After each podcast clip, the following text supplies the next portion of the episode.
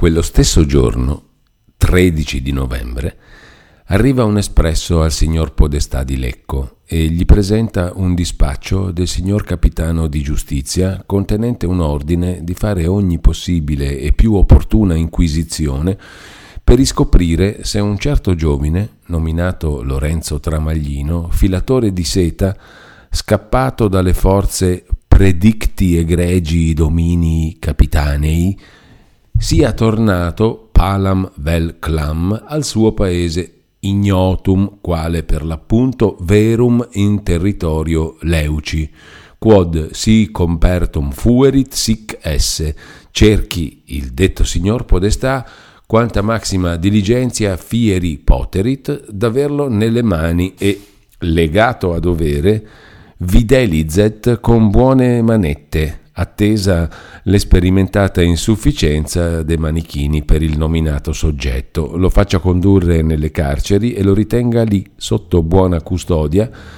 per farne consegna a chi sarà spedito a prenderlo. E tanto nel caso del sì come nel caso del no, accedatis ad domum predicti Laurenzi Tramalini, et facta debita diligentia, quid quid ad rem repertum fuerit auferatis, et informationes de illius prava qualitate vita et complicibus sumatis. E di tutto il detto e il fatto, il trovato e il non trovato, il preso e il lasciato, diligenter referatis il signor Podestà, dopo essersi umanamente cerziorato che il soggetto non era tornato in paese, fa chiamare il console del villaggio e si fa condurre da lui alla casa indicata con gran treno di notaio e di birri. La casa è chiusa, chi ha le chiavi non c'è o non si lascia trovare. Si sfonda l'uscio e si fa la debita diligenza, vale a dire che si fa come in una città presa d'assalto la voce di quella spedizione si sparge immediatamente per tutto il contorno. Viene agli orecchi del padre Cristoforo, il quale, attonito, non meno che afflitto, domanda al terzo e al quarto per aver qualche lume intorno alla cagione d'un fatto così inaspettato. Ma non raccoglie altro che congetture in aria e scrive subito al padre Bonaventura, dal quale spera di poter ricevere qualche notizia più precisa. Intanto i parenti e gli amici di Renzo vengono citati a deporre ciò che possono sapere della sua prava qualità. Aver nome Tramaglino è una disgrazia, una vergogna, un delitto. Il paese è sottosopra. A poco a poco si viene a sapere che Renzo è scappato dalla giustizia nel bel mezzo di Milano e poi scomparso. Corre voce che abbia fatto qualcosa di grosso, ma la cosa poi non si sa dire o si racconta in cento maniere. Quanto più è grossa, tanto meno viene creduta nel paese, dove Renzo è conosciuto per un bravo giovine. I più presumono, e vanno sussurrandosi agli orecchi l'uno con l'altro, che è una macchina mossa da quel prepotente di Don Rodrigo per rovinare il suo povero rivale. Tant'è vero che, a giudicare per induzione e senza la necessaria cognizione dei fatti, si fa alle volte gran torto anche ai birbanti. Ma noi, fatti alla mano, come si suol dire, possiamo affermare che se colui non aveva avuto parte nella sciagura di Renzo, se ne compiacque però, come se fosse opera sua, e ne trionfò co suoi fidati e principalmente col conte Attilio, questo, secondo i suoi primi disegni, avrebbe dovuto a quell'ora trovarsi già in Milano, ma alle prime notizie del tumulto e della canaglia che girava per le strade, in tutt'altra attitudine che di ricever bastonate, aveva creduto bene di trattenersi in campagna fino a cose quiete. Tanto più che, avendo offeso molti, aveva qualche ragione di temere che alcuno dei tanti, che solo per impotenza stavano cheti, non prendesse animo dalle circostanze e giudicasse il momento buono da far le vendette di tutti. Questa sospensione non fu di lunga durata. L'ordine venuto da Milano dell'esecuzione da farsi contro Renzo era già un indizio che le cose avevano ripreso il corso ordinario e quasi nello stesso tempo se n'ebbe la certezza positiva. Il conte Attilio partì immediatamente, animando il cugino a persistere nell'impresa, a spuntar l'impegno e promettendogli che dal canto suo metterebbe subito mano a sbrigarlo dal frate, al quale affare il fortunato accidente dell'abietto rivale doveva fare un gioco mirabile. Appena partito Attilio, arrivò il Griso da Monza, sano e salvo, e riferì al suo padrone ciò che aveva potuto raccogliere, che Lucia era ricoverata nel tal monastero sotto la protezione della tal signora, e stava sempre nascosta, come se fosse una monaca anche lei, non mettendo mai piede fuori della porta e assistendo alle funzioni di chiesa da una finestrina con la grata cosa che dispiaceva a molti, i quali, avendo sentito motivar non so che di sue avventure e dir gran cose del suo viso, avrebbero voluto un poco vedere come fosse fatto. Questa relazione mise il diavolo addosso a don Rodrigo, o, per dir meglio, rendè più cattivo quello che già ci stava di casa, Tante circostanze favorevoli al suo disegno infiammavano sempre più la sua passione, cioè quel misto di puntiglio, di rabbia e di infame capriccio di cui la sua passione era composta. Renzo assente, sfrattato, bandito, di maniera che ogni cosa diventava lecita contro di lui e anche la sua sposa poteva essere considerata in certo modo come roba di rubello, il solo uomo al mondo che volesse e potesse prendere le sue parti e fare un rumore da essere sentito anche lontano e da persone alte, l'arrabbiato frate, tra poco sarebbe probabilmente anche lui fuori del caso di nuocere. Ed ecco che un nuovo impedimento, nonché contrappesare tutti quei vantaggi, li rendeva, si può dire, inutili. Un monastero di Monza, quando anche non ci fosse stata una principessa, era un osso troppo duro per i denti di don Rodrigo e per quanto egli ronzasse con la fantasia intorno a quel ricovero, non sapeva immaginare né via né verso d'espugnarlo, né con la forza né per insidie.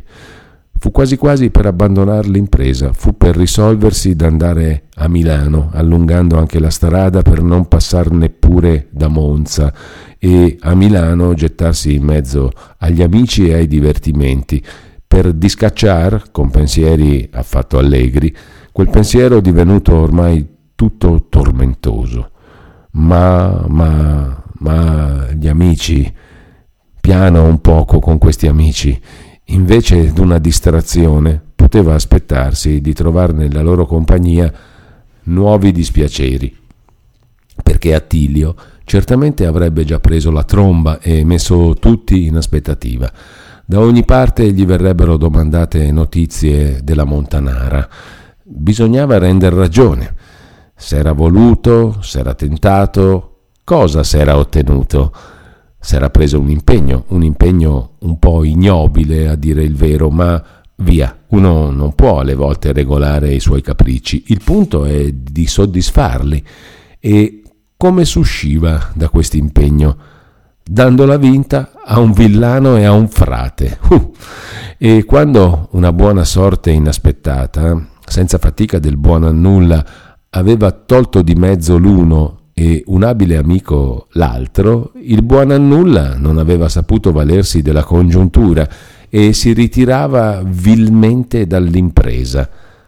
Ce n'era più del bisogno per non alzar mai più il viso tra i galantuomini o avere ogni momento la spada alle mani.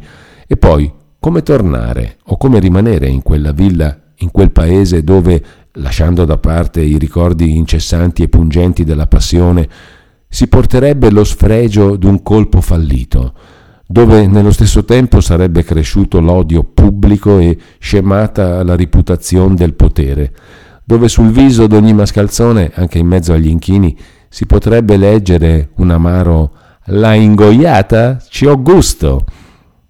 La strada dell'iniquità, dice qui il manoscritto, è larga, ma questo non vuol dire che sia comoda. Ha i suoi buoni intoppi, i suoi passi scabrosi, è noiosa la sua parte e faticosa benché vada all'ingiù.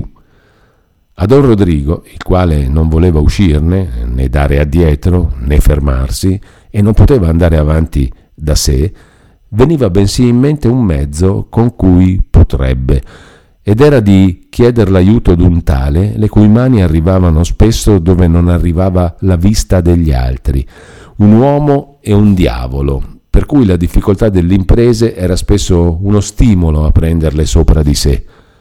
Ma questo partito aveva anche i suoi inconvenienti e i suoi rischi, tanto più gravi quanto meno si potevano calcolare prima, giacché Nessuno avrebbe saputo prevedere fin dove anderebbe una volta che si fosse imbarcato con quell'uomo, potente ausiliario, certamente, ma non meno assoluto e pericoloso condottiere. Tali pensieri tennero per più giorni don Rodrigo tra un sì e un no, l'uno e l'altro più che noiosi. Venne intanto una lettera del cugino, la quale diceva che la trama era ben avviata. Poco dopo il baleno scoppiò il tuono, Vale a dire che una bella mattina si sentì che il padre Cristoforo era partito dal convento di Pescarenico.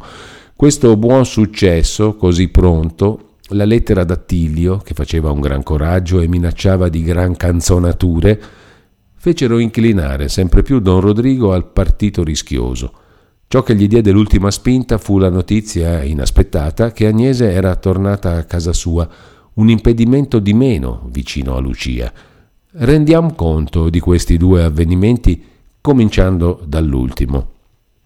Le due povere donne s'erano appena accomodate nel loro ricovero, che si sparse per Monza e per conseguenza anche nel monastero, la nuova di quel gran fracasso di Milano e dietro alla nuova grande una serie infinita di particolari che andavano crescendo e variandosi ogni momento. La fattoressa, che dalla sua casa poteva tenere un orecchio alla strada e uno al monastero, raccoglieva notizie di qui, notizie di lì e ne faceva parte all'ospiti. Due, sei, otto, quattro, sette ne hanno messi in prigione, gli impiccheranno. Parte davanti al forno delle grucce, parte in cima alla strada, dove c'è la casa del vicario di provvisione. Ehi, ehi, sentite questa. Ne è scappato uno che è di Lecco, di quelle parti. Il nome non lo so, ma verrà qualcheduno che me lo saprà dire, per vedere se lo conoscete. Quest'annunzio, con la circostanza d'essere Renzo appunto arrivato in Milano nel giorno fatale, diede qualche inquietudine alle donne e principalmente a Lucia, ma pensate cosa fu quando la fattoressa venne a dir loro è proprio del vostro paese quello che se l'è battuta per non essere impiccato, un filatore di seta che si chiama Tramaglino, lo conoscete? A Lucia, che era a sedere, Orlando non so che cosa, cadde il lavoro di mano. Impallidì, si cambiò tutta, di maniera che la fattoressa se ne sarebbe avvista certamente se le fosse stata più vicina. Ma era ritta sulla soglia con Agnese, la quale, conturbata anche lei, però non tanto poté star forte e per rispondere qualcosa disse che in un piccolo paese tutti si conoscono e che lo conosceva, ma che non sapeva pensare come mai gli fosse potuta seguire una cosa simile, perché era un giovine posato. Domandò poi se era scappato di certo e dove. Scappato lo dicono tutti, dove non si sa, può essere che la chiappino ancora, può essere che sia in salvo, ma se gli torna sotto l'unghie il vostro giovine posato. Qui per buona sorte la fattoressa fu chiamata e se n'andò. Figuratevi come rimanessero la madre e la figlia. Più d'un giorno dovettero la povera donna e la desolata fanciulla stare in una tale incertezza a mulinare sul come, sul perché, sulle conseguenze di quel fatto doloroso, a commentare ognuna tra sé o sottovoce tra loro, quando potevano, quelle terribili parole. Un giovedì finalmente capitò al monastero un uomo a cercare d'Agnese. Era un pesciaiolo di Pescarenico che andava a Milano, secondo l'ordinario, a spacciare la sua mercanzia e il buon frate Cristoforo l'aveva pregato che, passando per Monza, facesse una scappata al monastero, salutasse le donne da parte sua, raccontasse loro quel che si sapeva del tristo caso di Renzo, raccomandasse loro d'aver pazienza e confidare in Dio, e che lui, povero frate, non si dimenticherebbe certamente di loro e spierebbe l'occasione di poterle aiutare. e intanto non mancherebbe ogni settimana di far loro sapere le sue nuove per quel mezzo o altrimenti. Intorno a Renzo il messo non seppe dir altro di nuovo e di certo se non la visita fattagli in casa e le ricerche per averlo nelle mani, ma insieme che erano andate tutte a voto e si sapeva di certo che s'era messo in salvo sul bergamasco. Una tale certezza, e non fa bisogno di dirlo, fu un gran balsamo per Lucia. D'allora in poi le sue lacrime scorsero più facili e più dolci. Provò maggior conforto negli sfoghi segreti con la madre e in tutte le sue preghiere c'era mescolato un ringraziamento. Gertrude la faceva venire spesso in un suo parlatorio privato e la tratteneva talvolta lungamente compiacendosi dell'ingenuità e della dolcezza della poverina e nel sentirsi ringraziare e benedire ogni momento.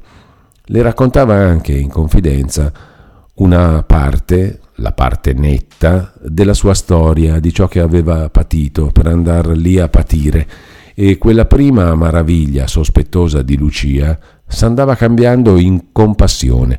Trovava in quella storia ragioni più che sufficienti a spiegar ciò che c'era d'un po' strano nelle maniere della sua benefattrice, tanto più con l'aiuto di quella dottrina d'Agnese su cervelli dei signori. Per quanto però si sentisse portata a contraccambiare la confidenza che Gertrude le dimostrava, non le passò neppur per la testa di parlarle delle sue nuove inquietudini, della sua nuova disgrazia, di dirle chi fosse quel filatore scappato, per non rischiare di spargere una voce così piena di dolore e di scandalo. Si schermiva anche quanto poteva dal rispondere alle domande curiose di quella sulla storia antecedente alla promessa, ma qui non erano ragioni di prudenza era perché alla povera innocente quella storia pareva più spinosa, più difficile da raccontarsi di tutte quelle che aveva sentite e che credesse di poter sentire dalla signora. In queste c'era tirannia, insidie, patimenti, cose brutte e dolorose, ma che pur si potevano nominare.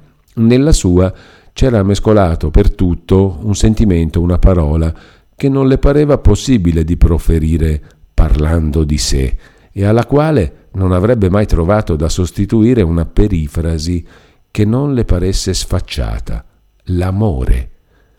Qualche volta Gertrude quasi si indispettiva di quello star così sulle difese, ma vi traspariva tanta amorevolezza, tanto rispetto, tanta riconoscenza e anche tanta fiducia. Qualche volta forse quel pudore così delicato, così ombroso, le dispiaceva ancor più per un altro verso, ma tutto si perdeva nella soavità d'un pensiero che le tornava a ogni momento guardando Lucia. A questa fo del bene. Ed era vero, perché oltre il ricovero, quei discorsi, quelle carezze familiari erano di non poco conforto a Lucia un altro ne trovava nel lavorare di continuo e pregava sempre che le dessero qualcosa da fare. Anche nel parlatorio portava sempre qualche lavoro da tener le mani in esercizio, ma come i pensieri dolorosi si caccian per tutto, cucendo, cucendo, che era un mestiere quasi nuovo per lei, le veniva ogni poco in mente il suo aspo e dietro all'aspo quante cose. Il secondo giovedì tornò quel pesciaiolo, o un altro messo, con saluti del padre Cristoforo e con la conferma della fuga felice di Renzo.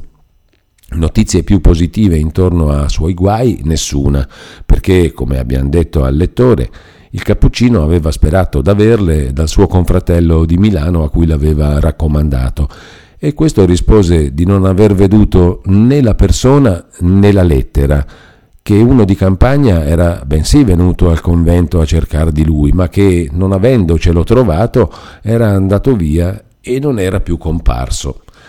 Il terzo giovedì non si vide nessuno e per le povere donne fu non solo una privazione d'un conforto desiderato e sperato, ma, come accade per ogni piccola cosa a chi è afflitto e impicciato, una cagione di inquietudine, di cento sospetti molesti, Già prima d'allora Agnese aveva pensato a fare una scappata a casa.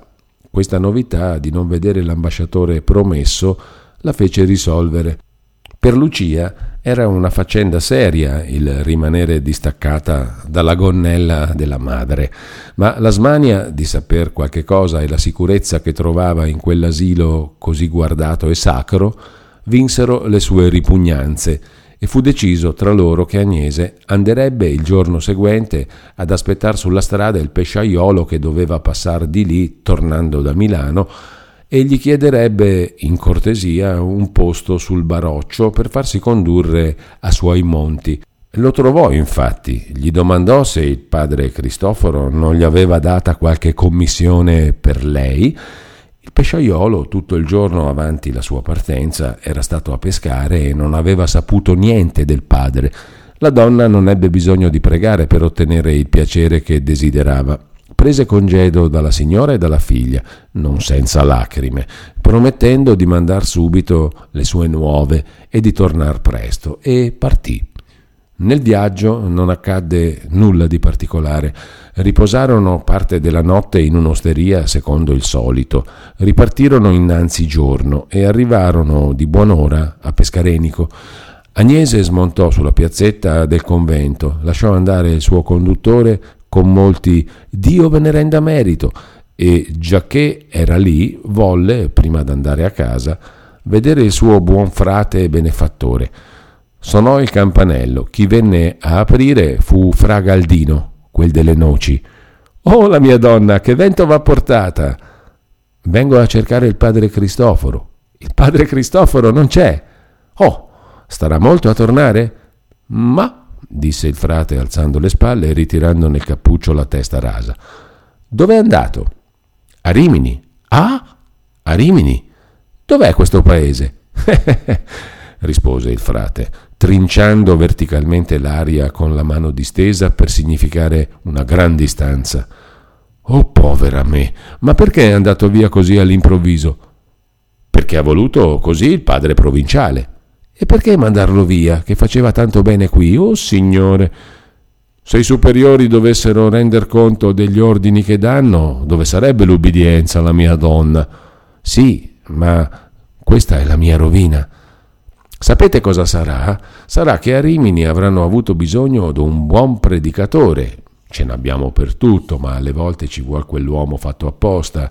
Il padre provinciale di là avrà scritto al padre provinciale di qui se aveva un soggetto così e così e il padre provinciale avrà detto qui ci vuole il padre Cristoforo. Deve essere proprio così, vedete. Oh, poveri noi, quando è partito? Ier l'altro. Ecco, se io davo retta alla mia ispirazione di venir via qualche giorno prima. E non si sa quando possa tornare così, a un dipresso? E la mia donna, lo sa il padre provinciale, se lo sa anche lui. Quando un nostro padre predicatore ha preso il volo, non si può prevedere su che ramo potrà andarsi a posare, li cercano di qua, li cercano di là. E abbiamo conventi in tutte le quattro parti del mondo. Supponete che a Rimini il padre Cristoforo faccia un gran fracasso col suo quaresimale, perché non predica sempre a braccio come faceva qui per i pescatori e i contadini. Per i pulpiti delle città ha le sue belle prediche scritte e fior di roba si sparge la voce da quelle parti di questo gran predicatore e lo possono cercare da, da che so io. E allora bisogna mandarlo, perché noi viviamo della carità di tutto il mondo ed è giusto che serviamo tutto il mondo. Oh signore, signore, esclamò di nuovo Agnese quasi piangendo.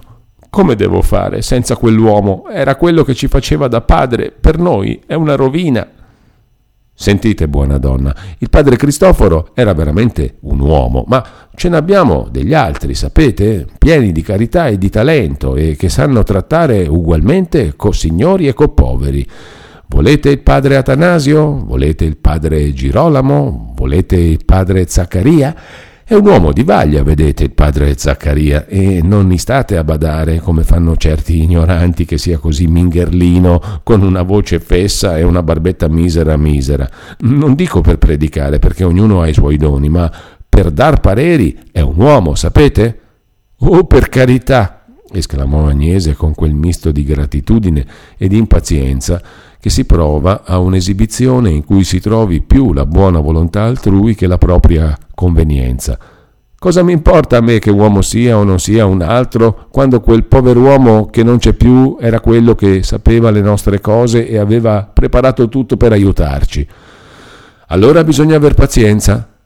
Questo lo so, rispose Agnese. Scusate dell'incomodo. Di che cosa, la mia donna? Mi dispiace per voi e se vi risolvete di cercare qualcheduno dei nostri padri, il convento è qui, che non si muove. Ehi, mi lascerò poi veder presto per la cerca dell'olio. State bene, disse Agnese, e si incamminò verso il suo paesetto, desolata, confusa, sconcertata, come il povero cieco che avesse perduto il suo bastone. Un po' meglio informati che fra Galdino, noi possiamo dire come andò veramente la cosa. Attilio, appena arrivato a Milano, andò, come aveva promesso a don Rodrigo, a far visita al loro comune zio del consiglio segreto.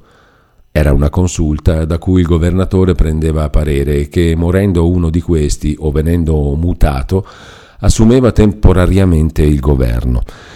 Il conte zio, togato e uno degli anziani del consiglio, vi godeva un certo credito, ma nel farlo valere e nel farlo rendere con gli altri non c'era il suo compagno. Un parlare ambiguo, un tacere significativo, un restare a mezzo, uno stringer d'occhi che esprimeva non posso parlare, un lusingare senza promettere, un minacciare in cerimonia. Tutto era diretto a quel fine e tutto, più o meno, tornava in pro, a segno che fino a un io non posso niente in questo affare, detto talvolta per la pura verità, ma detto in modo che non gli era creduto, serviva ad accrescere il concetto e quindi la realtà del suo potere, come quelle scatole che si vedono ancora in qualche bottega di speziale con su certe parole arabe e dentro non c'è nulla, ma servono a mantenere il credito alla bottega. Quello del conte zio, che da gran tempo era sempre andato crescendo a lentissimi gradi, ultimamente aveva fatto in una volta un passo, come si dice, di gigante per un'occasione straordinaria, un viaggio a Madrid con una missione alla corte, dove, che accoglienza gli fosse fatta, bisognava sentirlo raccontare da lui, per non dir altro, il conte duca l'aveva trattato con una degnazione particolare e ammesso alla sua confidenza, a segno d'avergli una volta domandato, in presenza, si può dire, di mezza la corte, come gli piacesse Madrid e d'avergli un'altra volta detto a quattro occhi, nel vano d'una finestra, che il Duomo di Milano era il tempio più grande che fosse negli stati del re. Fatti i suoi complimenti al conte zio e presentatigli quelli del cugino, Attilio, con un suo contegno serio che sapeva prendere a tempo, disse Credo di fare il mio dovere senza mancare alla confidenza di Rodrigo, avvertendo il signore zio d'un affare che, se lei non ci mette mano, può diventare serio e portare delle conseguenze. Qualcheduna delle sue, immagino. Per giustizia devo dire che il torto non è dalla parte di mio cugino, ma è riscaldato e, come dico, non c'è che il signore zio che possa... Vediamo, vediamo. C'è da quelle parti un frate cappuccino che l'ha con Don Rodrigo e la cosa è arrivata a un punto che... Quante volte vi ho detto, all'uno e all'altro, che i frati bisogna lasciarli cuocere nel loro brodo. Basta il da fare che danno a chi deve, a chi tocca... E qui soffiò ma voi altri, che potete scansarli. Signore zio, in quanto è mio dovere di dirle che Rodrigo l'avrebbe scansato se avesse potuto, è il frate che l'ha con lui, che ha preso a provocarlo in tutte le maniere. Che diavolo ha codesto frate con mio nipote? Prima di tutto è una testa inquieta, conosciuto per tale, e che fa professione di prendersela coi cavalieri. Costui protegge, dirige, che so io, una contadinotta di là e ha per questa creatura una carità, una carità, non dico pelosa, ma una carità molto gelosa, sospettosa, permalosa.